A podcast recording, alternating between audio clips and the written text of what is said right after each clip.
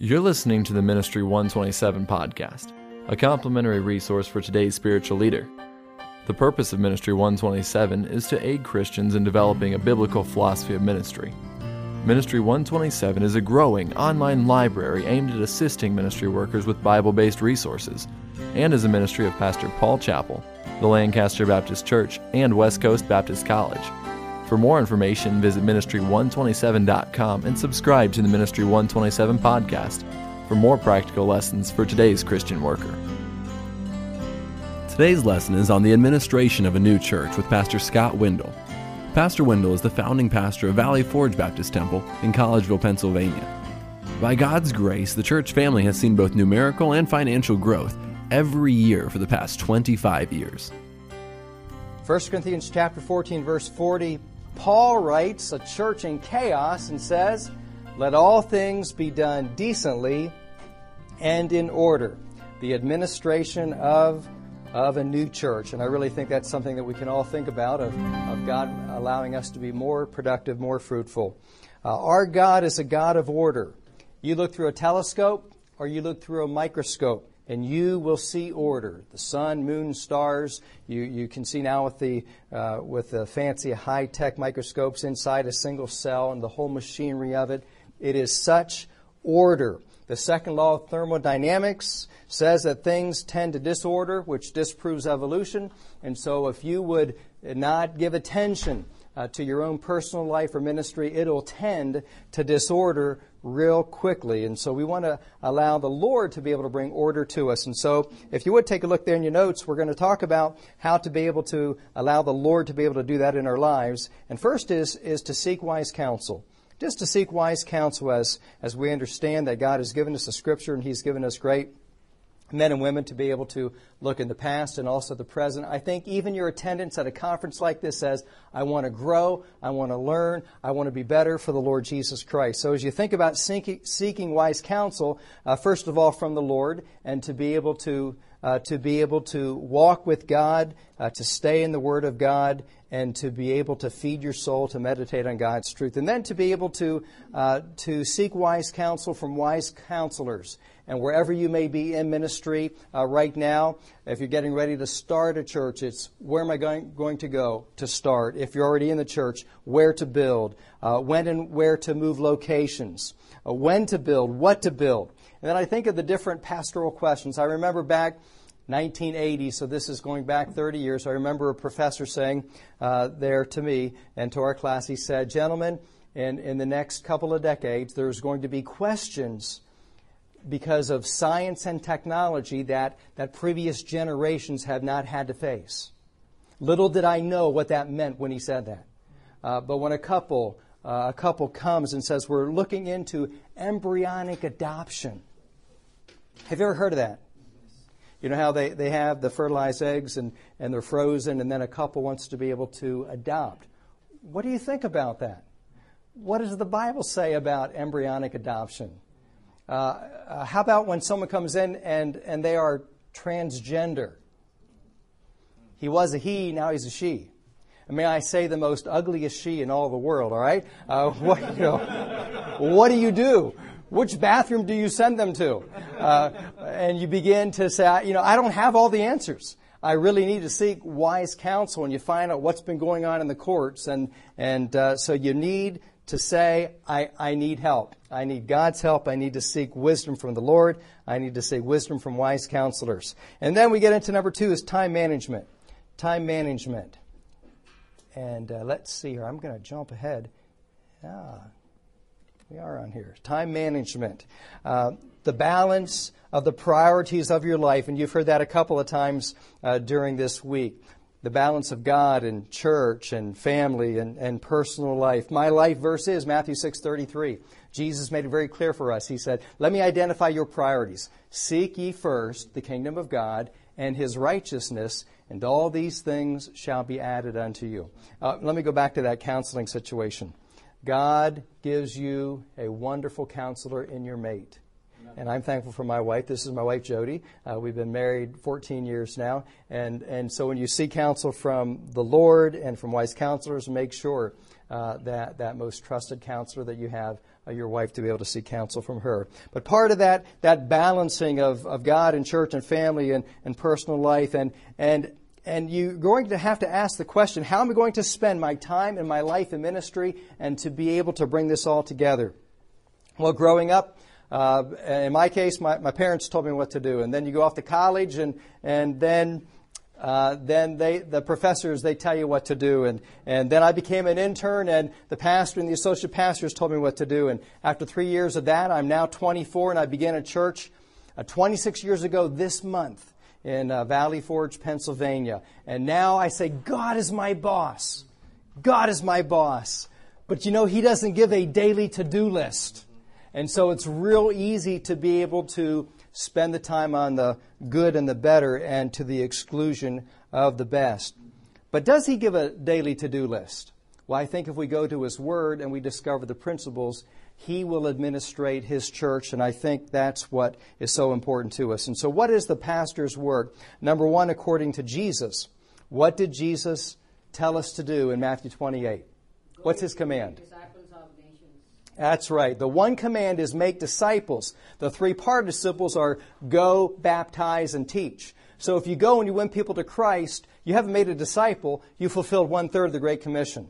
If you win people to Christ and baptize them, you haven't made a disciple, you have fulfilled two thirds of the Great Commission. If you go and win people to Christ and baptize them and begin to teach and train them, you have made a disciple of Jesus Christ. And that is what the command is from the Lord in Matthew 28. According to Luke, Acts 6 4, our work is prayer and the ministry of the Word of God. According to Paul, and you can read all of these passages later, but Paul said the work of a pastor is to evangelize the lost. It's to feed the sheep with the Word of God. It's to ordain national pastors to take over uh, and start new works. It's to counsel and warn the flock.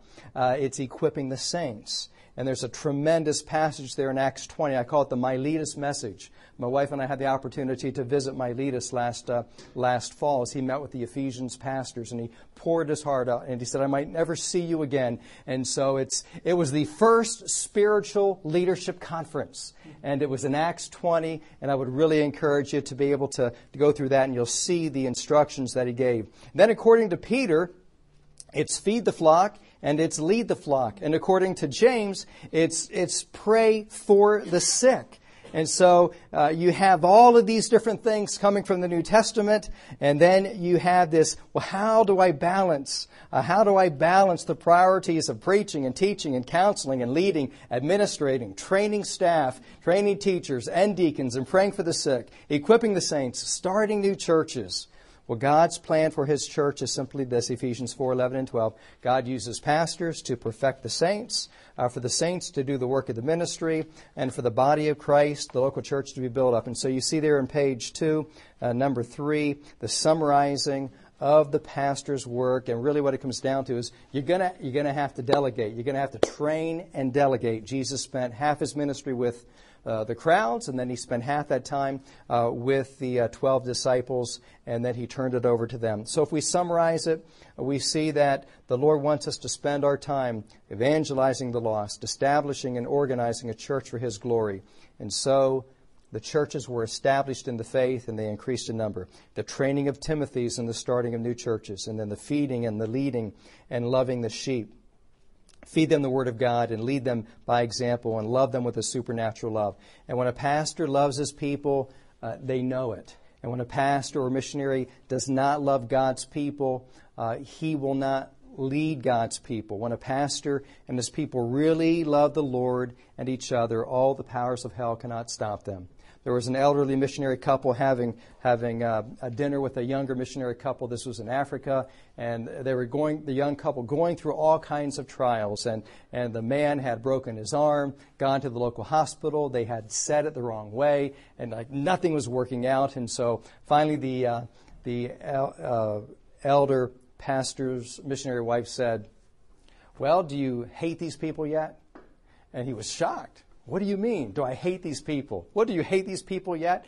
And, uh, and she said, When you come to the end of yourself and you understand that it is not your love, but it is God's love through you, then you can love them in a supernatural way. And that's what they had to get to. Because if you have to manufacture the love for people, it, it, you're going to come an empty real quick. But if you realize, man, I'm just I'm just the valve, and it is the love of God from heaven that has this unending supply from the Holy Spirit of God. It's going to come to me and through me and for them, and it's never going to end. And you're going to be able to love and keep on loving and keep on loving. And so uh, these are some things. But then notice letter E there, there's a blank, and it's you fill in the blank. God may lead you to do a ministry that will be unique to you, and that's okay. Uh, God will equip you in a certain way. I, I was nine years into the pastorate, and my first wife came down with cancer. A year later, she was in heaven. And uh, that was in 93. In 1996, God brought to me Jody. I had two boys in the first marriage. God has given us three more, so now we have five children total.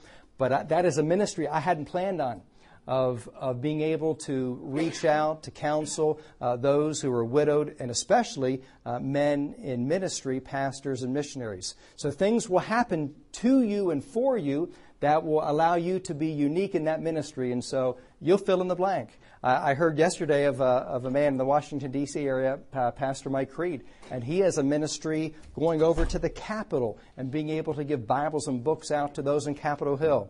Now, we don't have that ministry, but because of where he's located, that's going to be unique to him. And there will be things that will be unique to you and your ministry. Well, how do I do it? Uh, the next point there, number four, how do I maintain a balance? How do I maintain a balance in my ministry? Uh, and, and Pastor Chappell, if you were, uh, some of you may have been in that uh, particular session that he had, and that was, was to be able to list your roles. And as you list your roles, I think that is, is a good way for you to be able to examine where you end up wanting to go. And so as you, as you think of the roles that you have as a Christian, a man, a woman of God, a, a, husband, a wife, a father, a mother, a son, a daughter, a pastor, pastor's wife, a brother, a friend, uh, and, and how God is going to be able to, uh, to be able to help you. So you identify those roles and say, okay, I need to make sure that I'm attending to each one of these. And so to be able to maintain that balance, we're going to talk first of all about the ministry time. The ministry time. There are no two pastors who will be alike. We will always be different. Why? Uh, different pastors with different personalities, different giftedness, different likes and dislikes, different opportunities. Paul said, A great and effectual door is opened unto me, yet there were many adversaries. I think of Paul and Barnabas. Paul's the trailblazer. Uh, Paul's opening up new fields. Barnabas went with him the first time, and then the second trip, what happens? Uh, Barnabas says, Let's take John Mark. Paul says, No, I don't take quitters with me. I'm not going to have a quitter go with me. No, Barnabas says, no, I think God's done a really good work in his life. I, I, I think he will be of use in the kingdom. Paul says, no, I'm not going to go. The dissension is so great, they split. Paul is followed by uh, the uh, writer of Luke, the Holy Spirit, but we find John Mark being profitable for the ministry, don't we? We find John Mark giving us one of our four gospels. Amen. Did God use Barnabas as he reached out to be able to help John Mark? Absolutely. Absolutely. And so God will use you in the particular way that He is, which means don't try to be anyone else. Be yourself. Be how God has made you and let God use you the way He has made you, the way He has gifted you, and the way He has created you. God used both of those men and He'll use you. So let's evaluate your ministry time. And so how to do that is to be able to, uh, to divide up, uh, to be able to divide up the, the day. And let's see if we can can take a look at this and think about this. I'd like to give you a quote from uh, from one of these these time experts, Ted Engstrom. This is what he said. One thing I do as a young pastor would be to keep an appointment book based on 21 increments of the week, morning, afternoon, and evening, seven days a week. Thinking in terms of those 21 units rather than every 30 minutes helps avoid being frustrated with the inevitable interruptions. And so for, for me in my life, I, I remember two years into the ministry and uh, things are really growing. I mean, we have oh, maybe 25 people and then we're getting 30 and maybe 35 people. And, and uh, uh, I preached all the Old Testament and then I preached all the New Testament. And then it's like, what am I going to do now? And uh, so, so I, I got a hold of some material and they said, well, keep a time log. And so I did that. I did that for two weeks. And I would suggest you, if you're struggling in this area of organization, uh, to be able to, to use an ABCD. A uh, is, stands for that which is vital, the most important thing that you can do. B is going to be some value. Uh, C is little value. D is no value. And I thought, oh, this is going to take a lot of time to do this. But it really didn't. So for two weeks, every day, every hour, I wrote down what I did and I gave it an A, B, C, or D. A is vital. Uh, B had had uh, uh, was important, but not as as much as the A. C had some value. D no value. And at the end of those two weeks, I said, "This is a mess. I, I had too many C's and way too many D's filling up my life, and things have to change." And I sought the Lord for help in that and to be able to make some changes in that. Now, now, later on, I came across, across this suggestion of, of being able to take, uh, take your day and to put it in and making the 21 increments. And you can have a plan, and I think you should have a plan, and then God can change that plan. Uh, for instance, there's going to be the emergency when it comes to a, a crisis counseling, the emergency when it comes to uh, to a death, the emergency when it comes to uh, whatever it might be, or or you know, there's that that hospital visitation you need to make for the uh, and it's oh, I got my study time. I really can't come and pray with you for the heart surgery today. You know, it doesn't work that way. You have to be flexible and then to be able to adjust. But but you can adjust a plan if you have a plan. If you have no plan, then you're going to be spending your time on the C's and the D's and you're not going to be organized and you're not going to get done what you need to get done. And so, I'd encourage you to be able to, to think of that in that way. And then you want to make sure that you have some of these slots for family. And if you don't, and you lose your family, you lose your ministry. Do we understand that? Uh, in, in 1 Timothy 3, a pastor is to be blameless, and that's kind of a general qualification. Then he says, the husband of one wife. He says, uh, ruling your children, keeping your household in order. And so having that balance is extremely important, and you need to be able to, uh, to be able to have that kind of, of uh, balance in your life.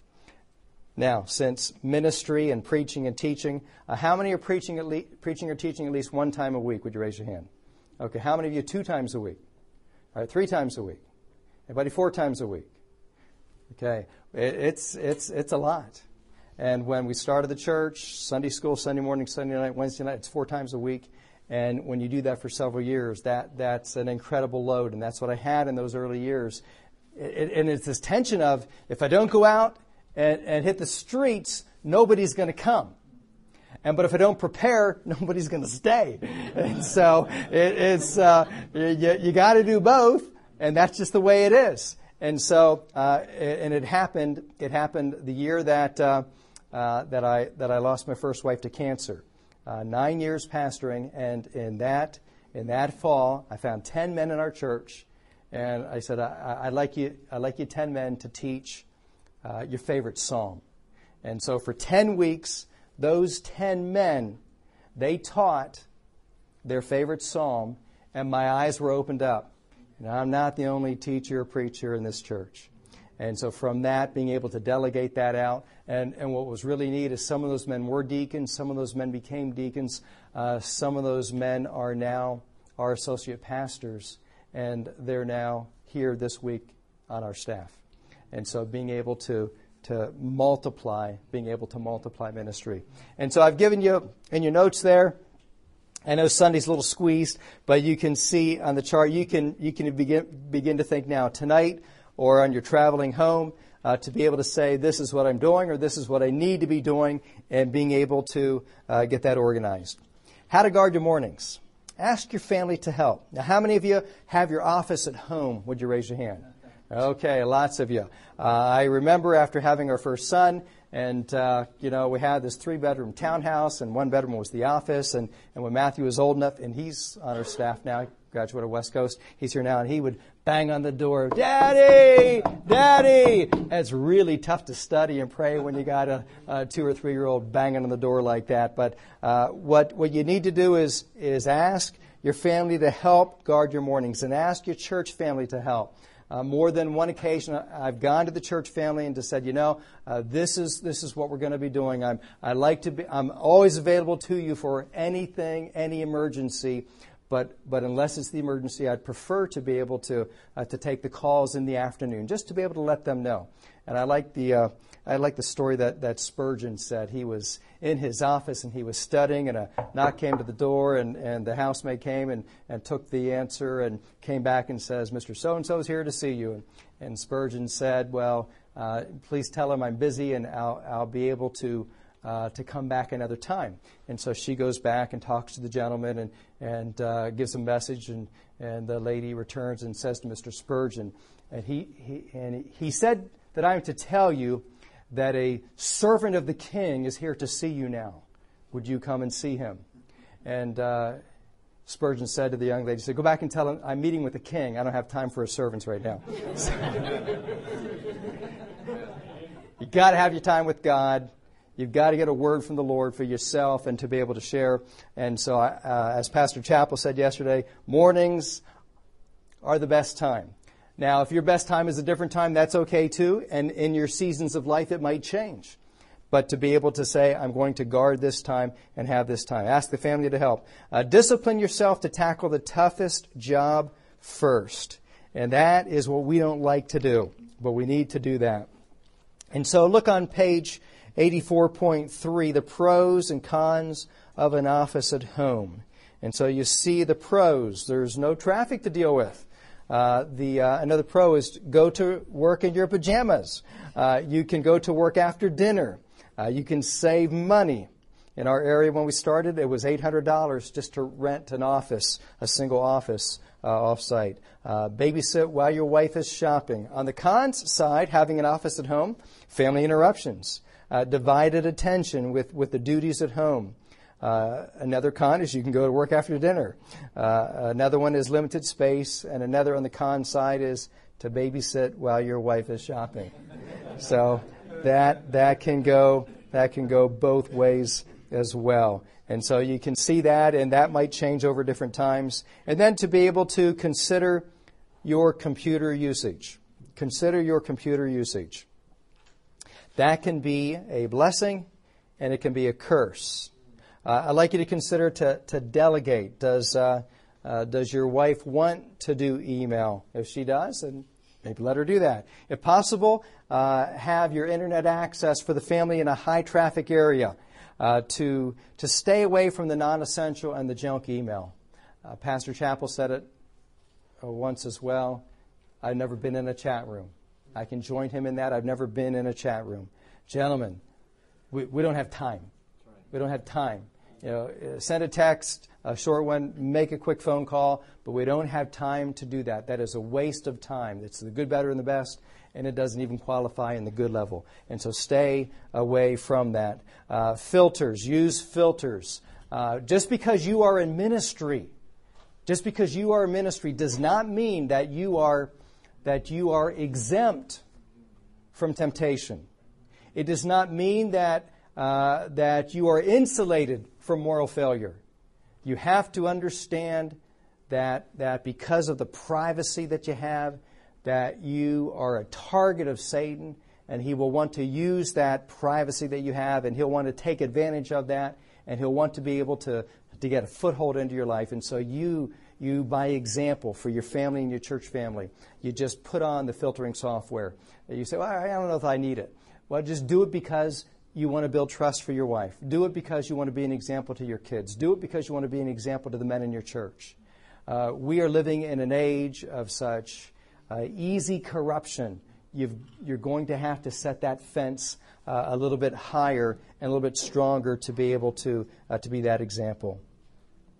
Letter D, another thought here is to keep the main thing uh, the main thing. And that's what the Lord Jesus Christ did, uh, did as well. And so let's go ahead and, and, uh, and then talk about the leadership that, that we need to have to be able to have uh, the organization in our church. And one is, is, is, is the biblical leadership. And you go to the Word of God and you see David and, and the people that came to David do you remember that? That group that came to David? They had some problems. Do you remember what the problems were? They were in debt, and they were discontent, and they were discouraged. Sounds like an average Baptist church, doesn't it? All right. But, but God, deacons, but God took he took through David's leadership, and these men were transformed into what? David's mighty men. And all I had to say is, oh, oh, if I could just have a drink from the well of the water from Bethlehem. And three men risked their lives to break through the Philistine lines, to go and, and to bring him a cup of water from Bethlehem. And when they brought it to him, he was so overwhelmed in, in humility. What did he do with the water? He poured it on the ground. Now, can you imagine those three guys?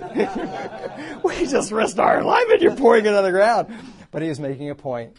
He was making a point that he was undeserving uh, of that. And that's, that's a great loyalty and love they had for him. Uh, but that was because of his love and loyalty and leadership to them. And so we see that. We see it in David. We see it in Nehemiah. When everybody saw the garbage, he saw the wall. And in 52 days, it was built. Uh, leadership books. Ben, you've come to the right place. Uh, Ten years ago, these resources weren't here. These resources are here now. And it might mean a few less trips to Starbucks or to the Dunkin' Donuts.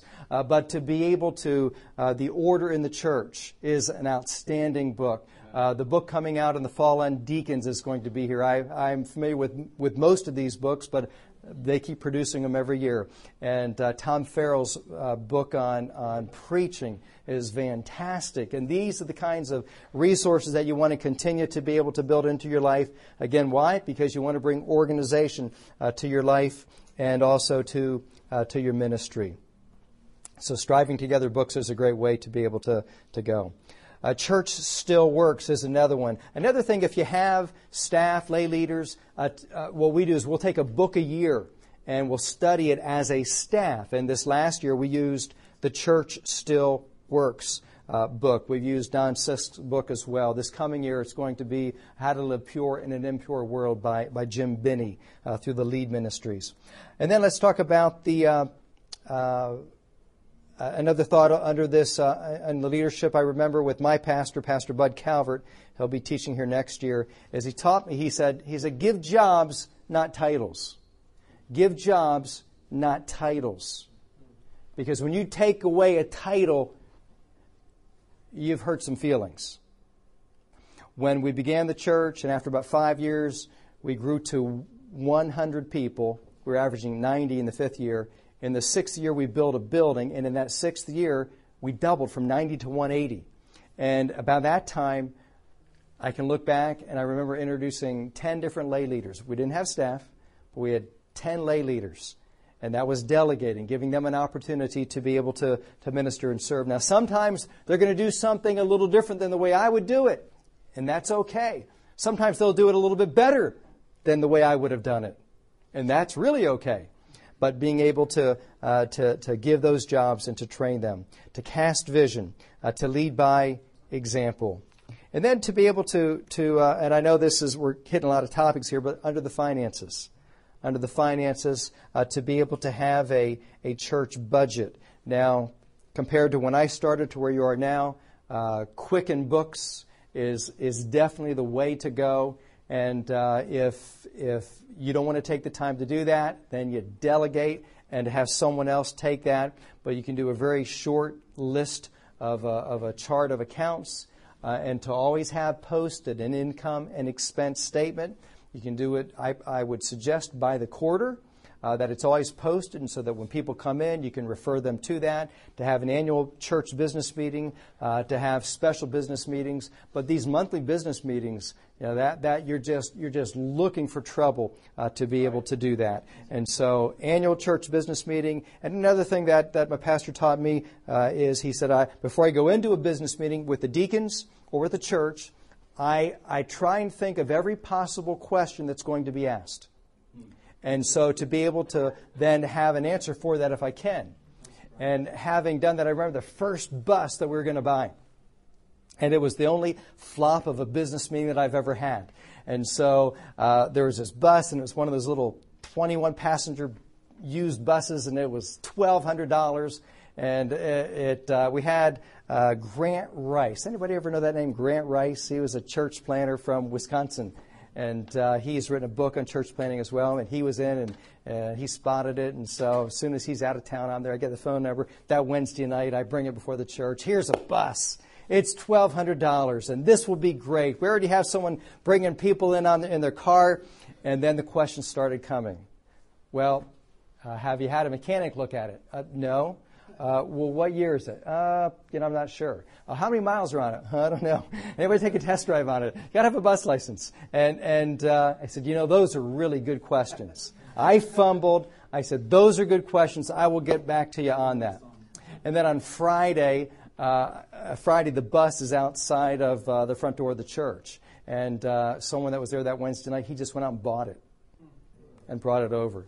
So it appeared on Sunday morning that we just bypassed the church went ahead and bought this bus. And so he said, hey, no, no, someone just went out and bought it and brought it over. And that began our first bus ministry.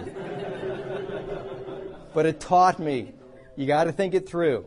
So when we have our deacons meeting, Matt Manny, who's in our last deacons meeting last Wednesday night, and we had all of our deacons there, and, and I explained to Matt, when we have a deacons meeting, what we do is we'll, we'll, we'll bring an item, we'll call it an information item and then we'll call it a discussion item, and then we'll call it an action item. And, and so if you lead meetings like that, those would be some good points to jot down. An information item, a discussion item, and an action item. You bring in laymen, and then you say, hey, I've got this great idea, and you've been thinking about this idea for weeks, and then you want them to decide on it right away. They haven't had the time to adjust to, to this idea. So, so that's, that's the format. Information item, discussion item, action item. And they'll come along and they can be a great help to you. Uh, deacons are meant to be a blessing. Deacons are meant to be a help. And if they're trained in the Word of God and they're spirit filled men, uh, they will be a great help and blessing to you. Church budget. May I also recommend that you have a, a, an annual review from a CPA as opposed to an audit. You'll spend three to four times the amount of money to get the audit, and the review does all that you need. We have never had a church audit, but once we applied for a loan to build the first building, we were, we were four years old, we began having a church review. And so it's, it's a lot less expensive and it gives credibility in the minds of the deacons and the people that things are being done decently in order. Uh, and if you have honest and ethical and spirit filled people that are handling the money, you know, you, you, you will give an account to the Lord and you want to do it right. But that would be the way to go is a review as opposed to an audit. And in all these years, with millions of dollars, the banks never asked for an audit. They're happy to have the CPA review, and that uh, can save you a lot. Website. Website. Uh, when Jesus Christ died on the cross, he died between who? Two thieves and they deserved to die. One of those thieves got saved. And the reason he got saved is the Spirit of God worked in his heart because he saw a couple of things. One, one thing that he saw was these people uh, spitting on Christ, cursing Christ, and Jesus said, Father, forgive them, for they know not what they do. He looked at his mom and he said, Woman, behold thy son, behold thy mother. And he observed a godly life. But there's another thing that thief saw. You know what it was? It was the sign. It was the tract. It was the website above his head. This is Jesus Christ, the King of the Jews. It was the written word. And so God used it then, and so he uses it today. This is Jesus, the King of the Jews. We want people to read that and see that. And so, right now, the phone book is out. Uh, website is in. Yeah. And, and when I started, they said the most important form of advertising we could put our money into was, was a phone book. Um, we needed some, some, uh, some medicines, and so I needed to call a pharmacy, and I'm looking over the motel. There's no phone book. I, I don't ever recall being in a motel without a phone book. So I called the front desk and I said, hey, do you have a phone book down there? Oh, we don't have phone books. we use the internet. And, and so that's, that is a sample of where the people are today. And they're going to Google, they're going to go to the church site. Number, uh, number eight, sermon planning. Declaring the whole counsel of God is what we are, are, are challenged to do, and it requires, I think, both expository preaching and topical preaching. Nehemiah 8 8, so they read in the book, in the law of God distinctly, and gave the sense, and caused them to understand the reading. Paul said to Timothy, Till I come, give attendance to reading, to exhortation, to doctrine. He said, Read the text, explain the text, apply the text. Uh, and you'll hear and read things, ah, it, everything has to be expository and only expository. But when you think about topical preaching, you think about Jesus' Sermon on the Mount, Matthew 5, 6, and 7. Greatest sermon by the greatest preacher who ever lived. It's a topical sermon. Uh, Peter's message on Pentecost, Acts chapter 2. Uh, uh, Stephen's message before his persecutors, Acts chapter 7 preached the entire Old Testament in one sermon, and he was a deacon. Paul's famous sermon on Mars Hill, Acts 17, and these are all topical messages. Jesus told Peter, Feed my sheep, John 21, 16. Peter tells us, Feed the flock of God. And I believe a healthy combination of topical and expository sermons can be both balanced and biblical. What is the result? Spiritually healthy sheep, and spiritually healthy sheep reproduce. And so, planning your preaching year, planning your preaching year, uh, to choose a yearly theme and just walk around here. I think they used to be posted in the North Auditorium. Are they still there? The different themes? Uh, just to kind of get the uh, creative juices going and jot a couple of things down, and maybe you'll take it, and maybe you'll modify it a little bit, but to have a, a yearly church theme and to pray for the Lord to put a theme in your heart. Nehemiah 2.12, what my God hath put in my heart and so that's what you want. You want to be able to have, have it from, uh, from God. And then to know the state of thy flock. Proverbs 27, 23. Uh, Be thou diligent to know the state of thy flocks and look well uh, to thy herds. And then you see there on page 84.4 uh, to, to, as you plan a combination of the expository and topical messages uh, by year.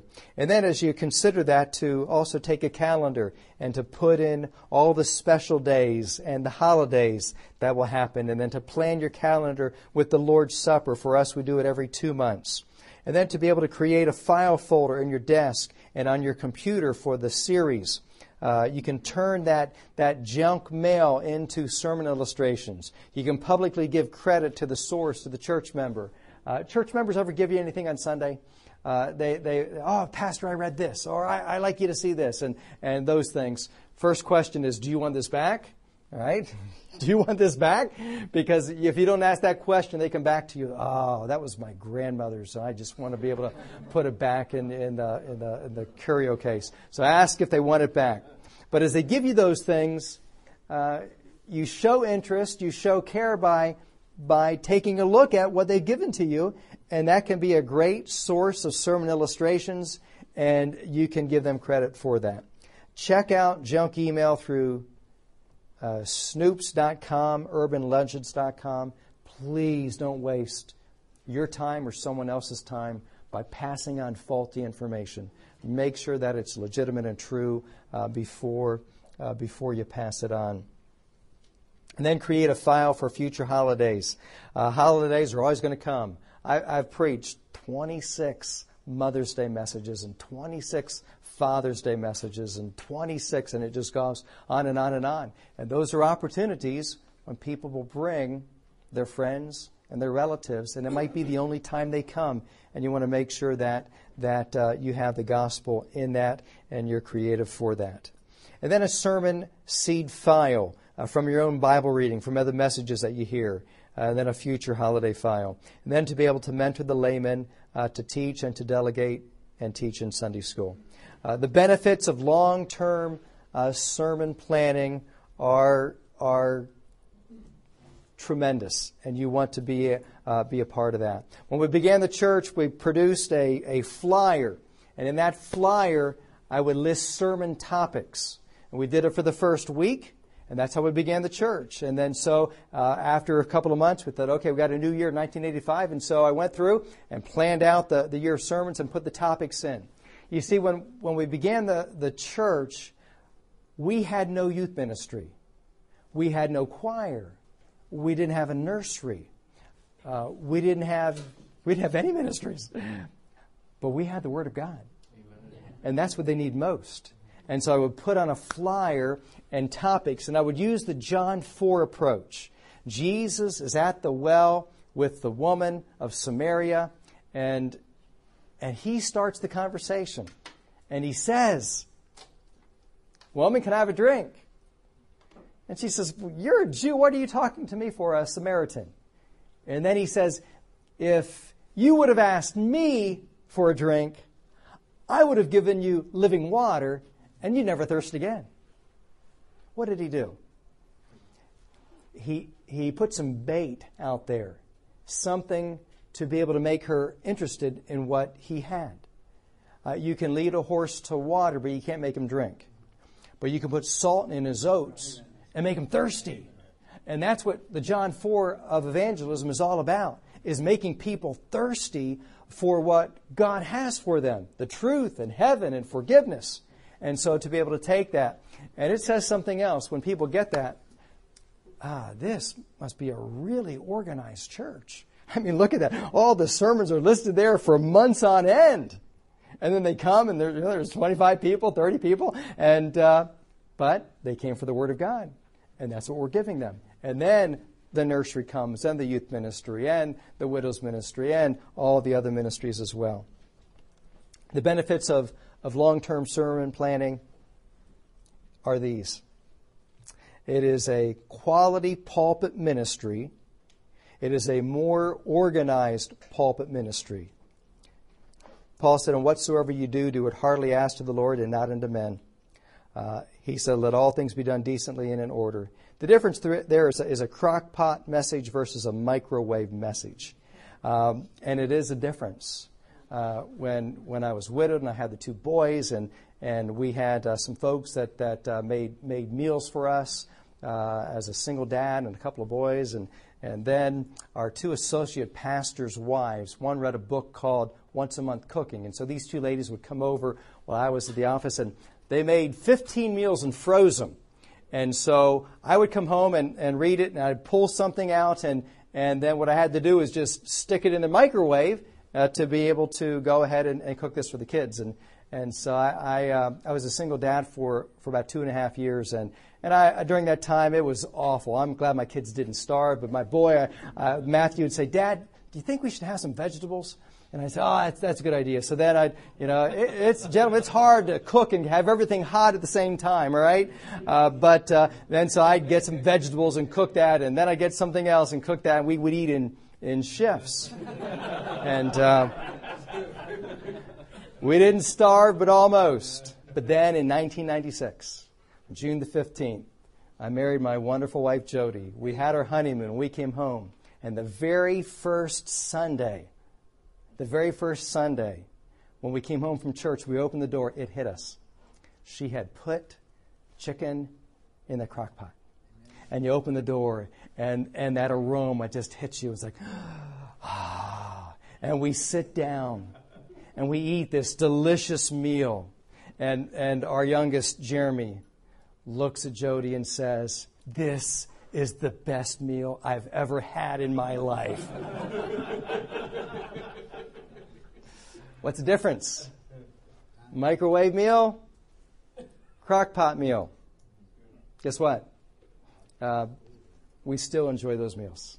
We love that those, those meals are nourishing, they're healthy for us. And so it is spiritually. Are you going to give them a microwave meal or a crock pot meal? Got to feed them uh, the Word of God. And then lastly is to encourage yourself in the Lord. God will not make any mistakes in your life or ministry. Uh, God will not leave you alone. God will grow you through specifically designed trials for you. Mine are different from yours, yours are different from mine, but they are divi- divine appointments by God. Accept that and love Him for it. And then, number 10, never depart from Baptist distinctives and biblical doctrine. Uh, gentlemen, don't believe the myth of the greener grass in the phony church growth movement, uh, nor the fatalism of Calvinism. Calvin, Calvinism is a poor excuse for disobeying the Great Commission. Uh, do not buy into it. Do not believe it. keep doing the right thing. Uh, we have had folks come from those phony church growth movement messes, and they'll tell you how shallow it is, and they'll tell you how, how it's show, but it's not God. Form of godliness, denying the power thereof. Thank you for listening to the Ministry 127 podcast. Today's lesson was on the administration of a new church with Pastor Scott Wendell. This podcast was designed to equip spiritual leaders to grow in the Word and develop a biblical philosophy of ministry for today's local church. Be sure to let a friend know about Ministry127.com. Also, for Christ honoring publications, please visit strivingtogether.com for resources that encourage spiritual growth and the local church ministry. Thank you for listening to this Ministry 127 podcast.